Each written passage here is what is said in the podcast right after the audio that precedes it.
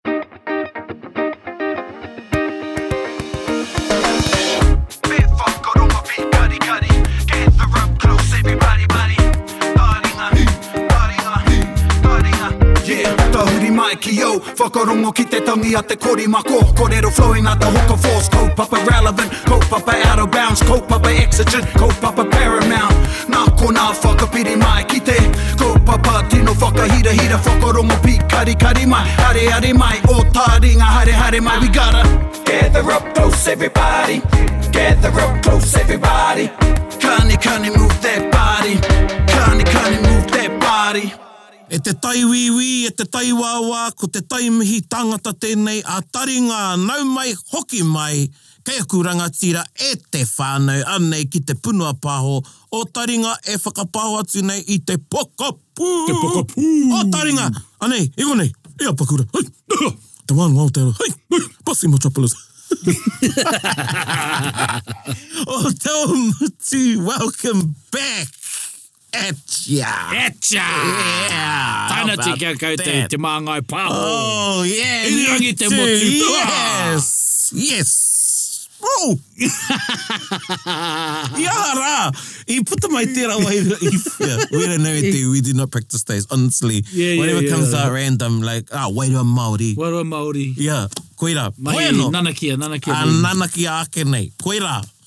Engari you know when it's just maoa, you're tony gonna ki.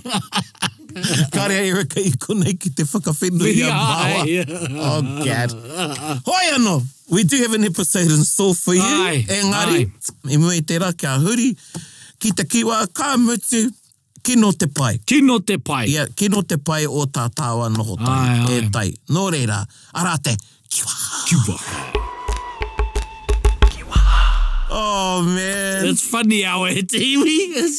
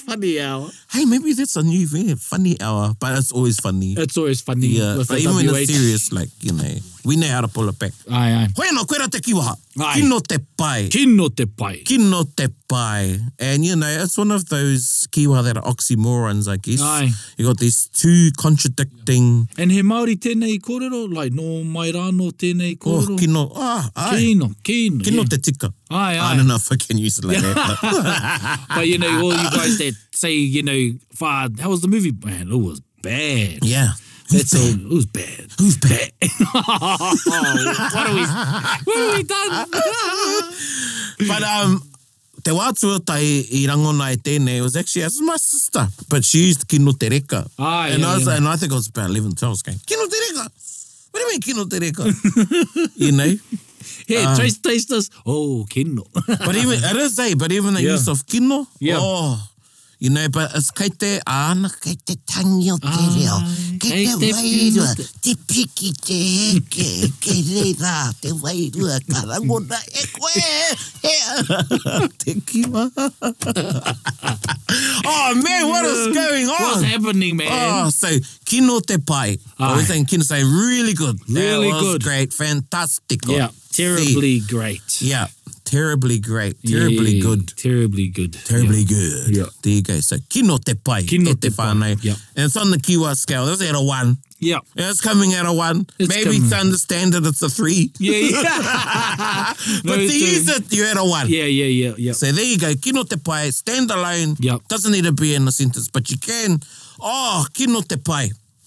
There you go. There you go.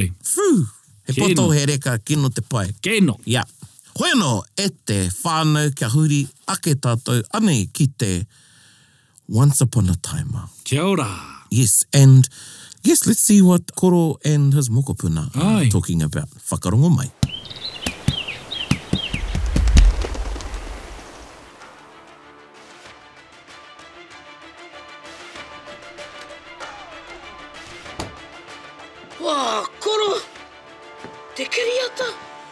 Kino Te Pai.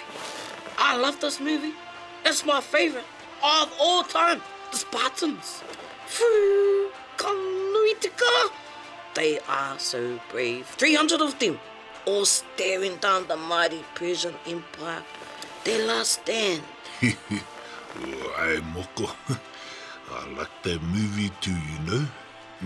Hehe, kei te pīrangi au kia, kia tū pērā i a rātou.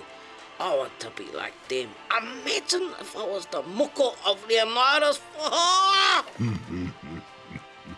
Umm, e moko. Mahana koe e kōrero kē tō iwi nei, pērā ki a toru rau. Did you know that we have our own version of 300? Ai! Ū, āe, āe, moko. Ei, ei, koro, whāki mai, tell me. Oh, ok then, moko. E ai ki te kōrero a Koro Hitiri Te Paerata, it went like this. I te tau 1864. Well, what's that, koro? The year was 1864. Whau, you are right then, koro. taiho, taiho, taiho. Six years after Potatau Te Wherowhero was made the Maori king. Whoa. And, you know, battles had been fought around Taranaki, Waikato, the east coast, Ngāti Porou, Te Tairawhiti, and many other places between Māori and Pākehā, nē? Ō. Ō, he aha te take o ngā pakanga, why were they fighting, koro? Our people were not happy with how our lands were being sold off, nē? Also, our chiefs, our rangatira, nē, were not happy that their mana was not being recognised, ne? Yes, sounds a bit like you sometimes, eh, Kuro? yeah, me, eh, yeah, yeah. But oh, nah, but nah, sorry, Kuro, just checking, but, but so, so how did they go? Pera i ngā Persians ki roto i te kiriata. You know, like the Persians in the movies, Pākehā had the numbers and the technology, which gave them the advantage over Ngai Māori. Wow! I ai ki ō rātou whakaaro. Wow, that's stink koro. Heoi, te rā 31 o Maehe, nei? However, on March the 31st, we of Ngāti Raukawa and our allies from Ngāti Maniapoto, Ngāti Tūwharetoa, e Ngāi Tūhoe. They all decided to make a pā on a farm around Ōrākau. Whā, all those iwi koro, Maniapoto, ah, Raukawa, Tūwharetoa, Tūhoe, I've got some mates from Tūhoe, whā, tokowhia ngā tāngata, how, how many people? Oh, me pono au. tata ki te toru rau. Whaa! Ae! He orite ki te toru rau, 300, so it's like a Māori 300, like toru rau, Māori 300. Ae, ae, ae, ae, tika tau, tika tau. You're right, you know. Heoi anō, the plan was to build a pā, in a very strong position. Ah, pera ia Thermopylae. Haunga ngā pari, ai, ai, ai, minus the cliffs, but yes, this would have been a good place if they had the time to fortify such a position. Eh? The plan was to remain hidden, ne? Eh? Kia huna. And strengthen the defences. Wow, kino te pai koro. So, tino koi rātou ne, te te onto it. Oh, ai, ingari. Some brash young men didn't want to sit and wait and got themselves killed at Rangiauhia. Unfortunately, this gave them away. The elders were angry, pukuriri pai ngā kaumātua. There was much dissension and disobedience.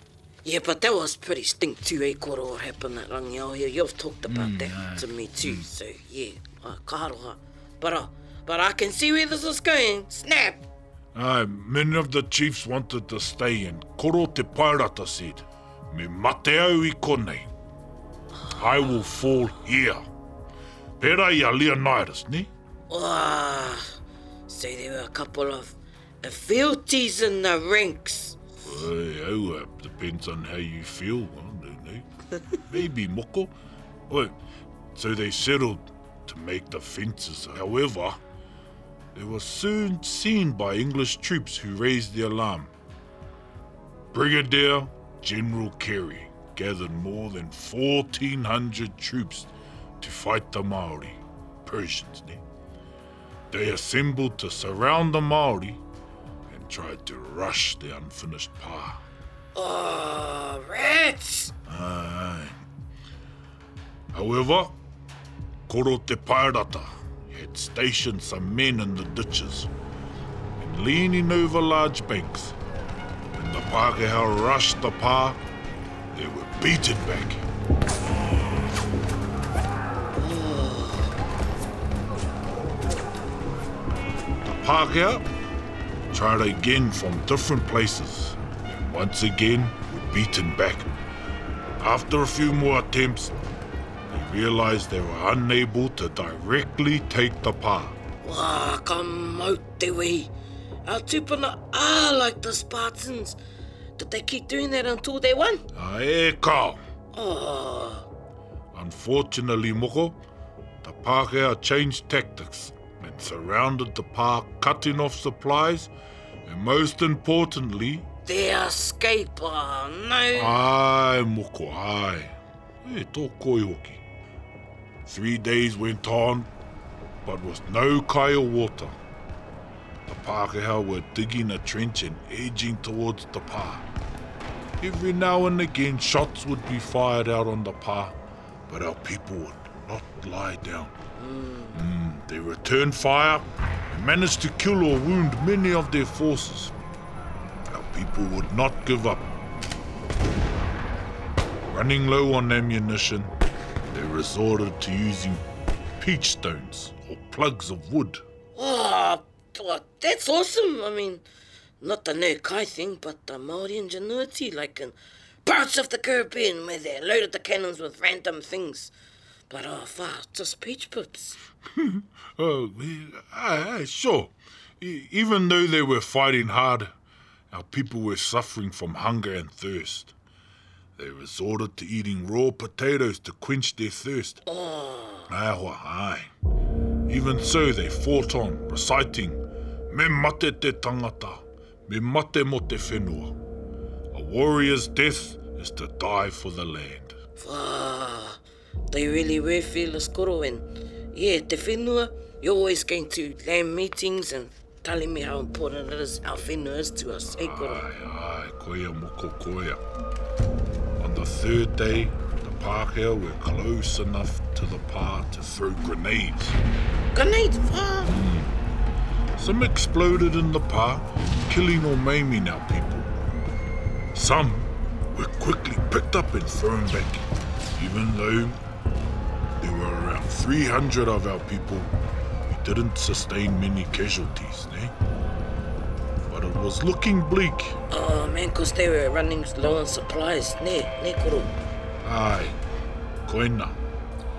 Poi, the General sent a Major William Gilbert Mayer to talk to the Māori, ne? He said that if they continued fighting, they would all die. For 30 minutes, he tried to negotiate, But the chiefs, yo rangatira, said they would rather die. Mea then said, E pai ana tērā mō koutou katoa, engari kāore e pai kia mate ai ngā wahine me ngā tamariki. Tukuna mai ērā. That is well for you men.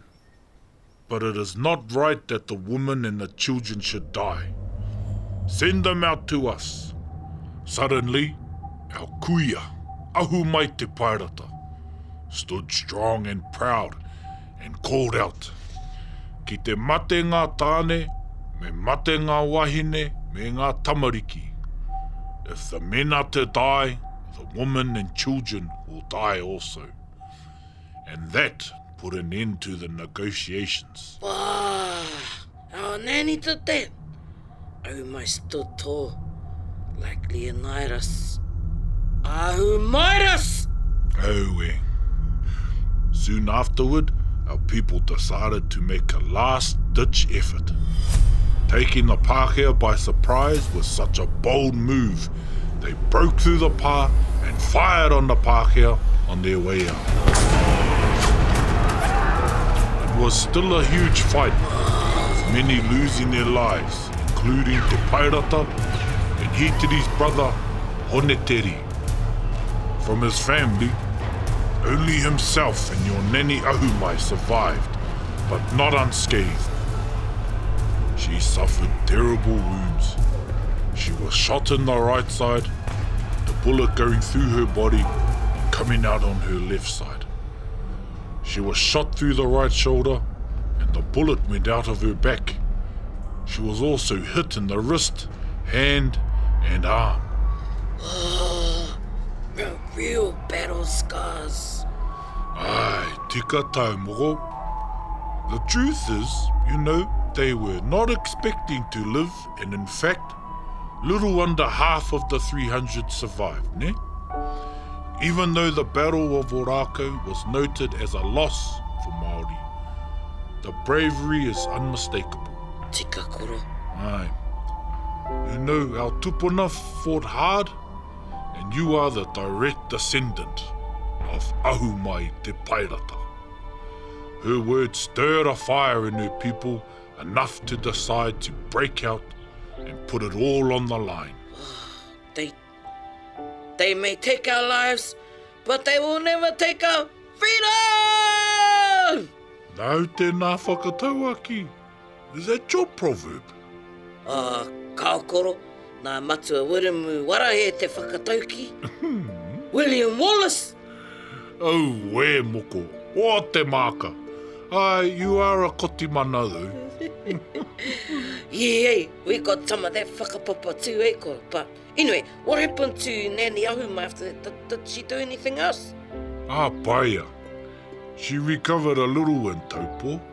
Heoi, i hūnuku ia ki tētahi pā ki Oruanui. A year later she was at a pā at Oruanui.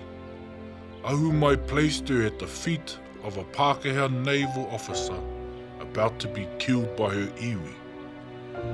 She put aside her own feelings of hurt, anger and pain that she may have had and risked the wrath of her iwi to save this man's life kino te pai. I, I can't believe she did that after all of that.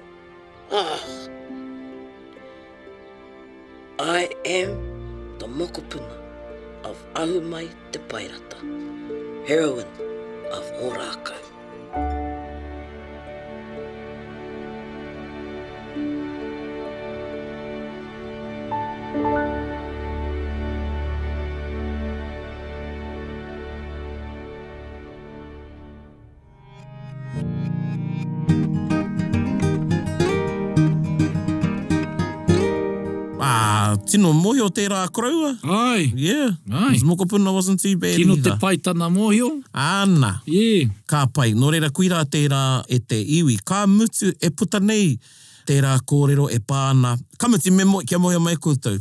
We must acknowledge the writer too. Aye. I want to. Aye, absolutely. And his name is Tainui, not Stephens. Aye, e mihi ana ki a Ngahiriwa Rauhina. Oh, yeah, Ngahiriwa. Kia ora. Kamiti, ko Tainui Tukiwaho te kaiwhaka.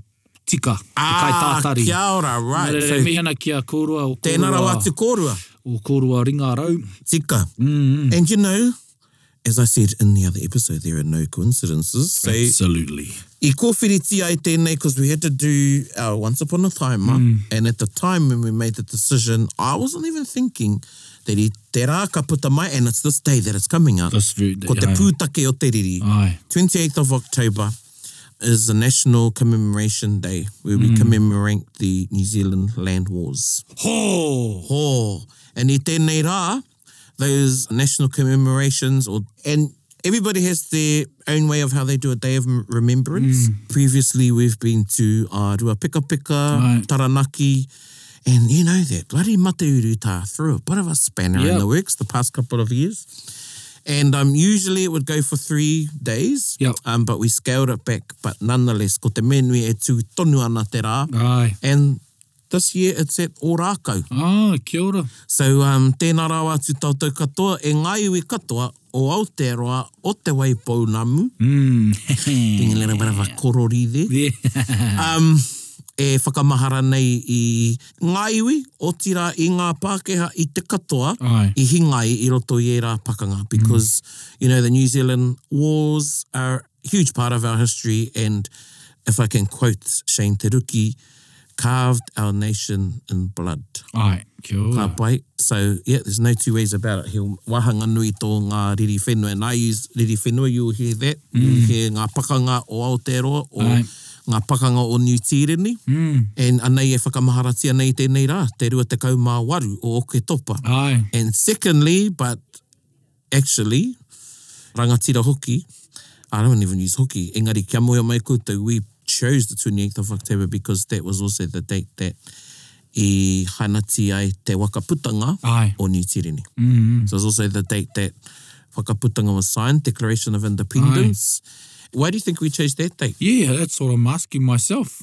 Was it because there was a bit of you know deliberation? Yeah, of course there particularly was, particularly from uh, or Huanga relations from the north. Yeah, but when we got some of them to see the reason why, well, we we thought that the 28th that it was a broken contract. Mm. But um, there's been some worry that one gets lost in the other. Yep, yep. But it has come up in the karanga and the whaikōrero and in the gatherings that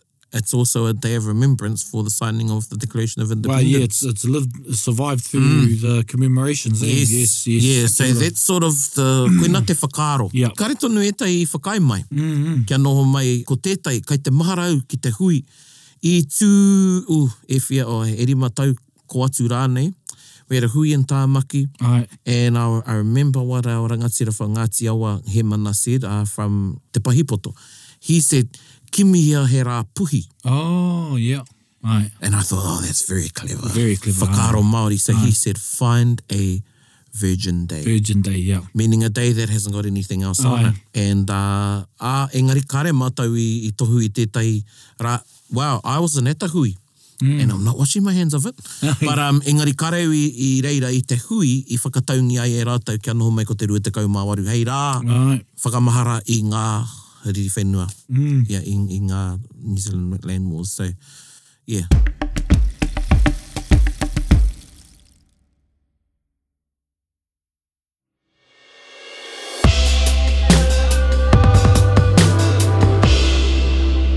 All sorts of um whakaaro well up e hoa. Mohio koe ko hau tetehi. Oh ko taua. I roto koe i to tatou kapa and for a long while, actually since I was a boy, And e you know, interestingly, it was Takupapa Pakeha Aye. who we stopped at a battle site between um, Taupo and uh, Nepia. Oh, ah, yeah. And oh, man, I thought all these English soldiers were going to come out. And Dad was telling me about this particular battle. And that's, and we stopped at Rangiriri.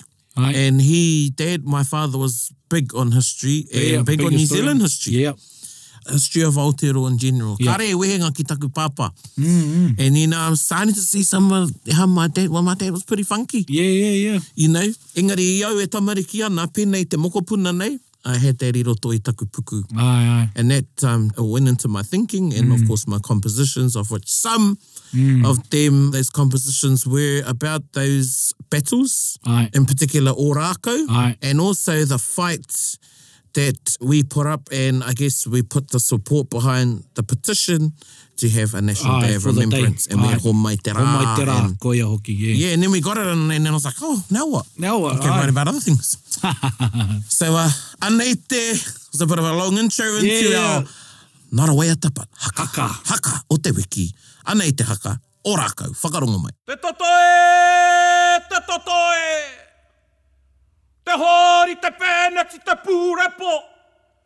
Te Minirai Whara Te Tūpara Te Ngutu Pārera Ngā rākau kōhuru a te Pākehā e takoto nei 153 tau i mua ka tae mai te mura o te ahi ki a au. Ki ōku whenua, ki ōku tūpuna, ki ōku kāinga. Kia raumaharatanga noa ake ahau, ko te wā tonu tēnei i kōkiri mai ai te pakanga! Mere, mere. Rangiriri, Paterangi, Rangiaowhia, Horekau! Eia! Ha ha! Kotahi mana, e waru rau, e ono tekau ma wha te tau! I pakaru ai te rangi o riri ki ahau, ki a rakou! Hau e taukiri e! Kīhai wai te kawa o ngā rā kaumatarua o te matauenga. Te patu ki te patu, te taiaha ki te taiaha, i mau kē ki te mataku o te oka, oka o te pū. O te waha o te pūrepo, o te tope o te hoari i taku kiri. Hei haitia! Ripiripia! Hei haitia! Ripiripia! Hei hai rāwai! Ki te patu i te mana motuhake Māori. Auē i hai rāwai! Ki te patu i tō rangatiratanga Māori, aua i haere mai a Ngai Hōia i raro i te whakahau a Kawana Clay kia otia atu au whenua i te kuri au. I noho te whenua ki ō rākau haipuna. Whakatatariri. Hei puna! Whakaheke toto! Hei inu manga wai mo te Atua! I ka po ake, i aku rau kahurangi, ka nunumi ki raro ra! Ha! E kore koe hoki e wareware ki tau uri o Tuhoe! Mumu tangata ki te po. Ko te puru. Ko te puru koa. Whakatangatanga ki runga. Whakatangatanga ki raro. Te kotahi a tu hai. He kata te po. Ngau aki o Pakerekerei. Whakatete, whakatete. Kei te rangi a te tūwatawata. Whakatete, whakatete. Ngaungau ana ki runga, ngaungau ana ki raro. Ueue a te whare o te nguha, Ruataniwha. Aue ka horo te pā, ka horo te pā. Ahakoa rā i hinga te pā rākau. Ka tu tonu hei pa kai riri, aue kore hinga! Toku mana motuhake Maori! Aue kore hinga! Toku rangatiratanga Maori! Ka ere mai ano nga kupu maku ma te ao hou! Ka whawhai tonu ahau kia koe!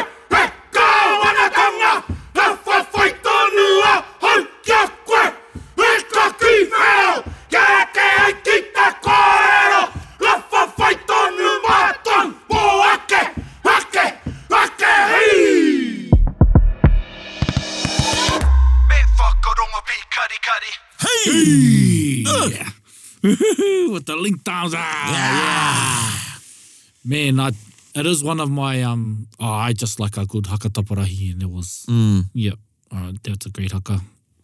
Tēnā koe. Ēnā e mihi ana e ki tō tāua kapa. And you know kei te ora tonu ahakoa kare i te haka i tēnei wā. So koe rā te haka Ōrākau nāku i tito engari nā te kapa o Mōtai Tangata Rau i haka. We first did it back in 2006.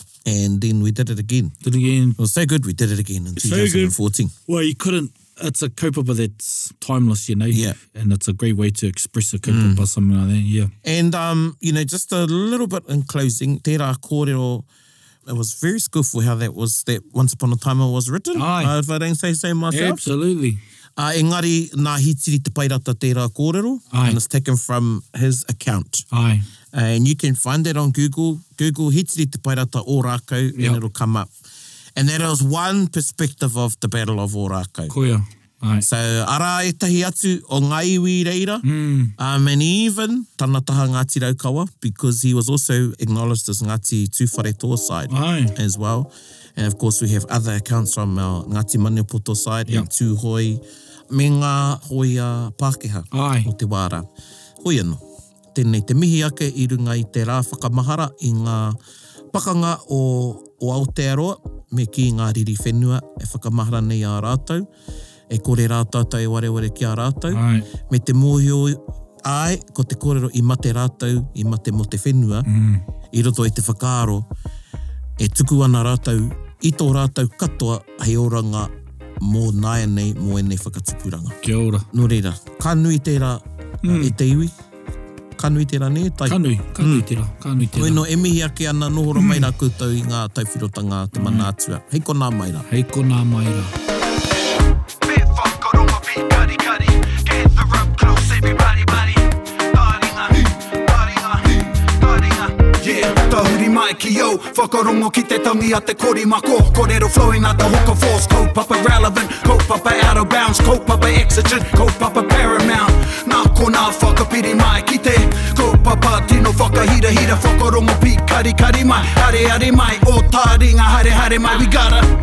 Gather up close everybody Gather up close everybody Kani kani move that body Kani kani move that body Taringa, he mea tuku nā Te Wānanga o Aotearoa, ā, nā Te Māngai Pāho me Irirangi Te Motu i tautoko. To listen to more episodes, search for us on your podcast app and subscribe, or follow us on Instagram and Facebook. Taringa! Whakarongo mai.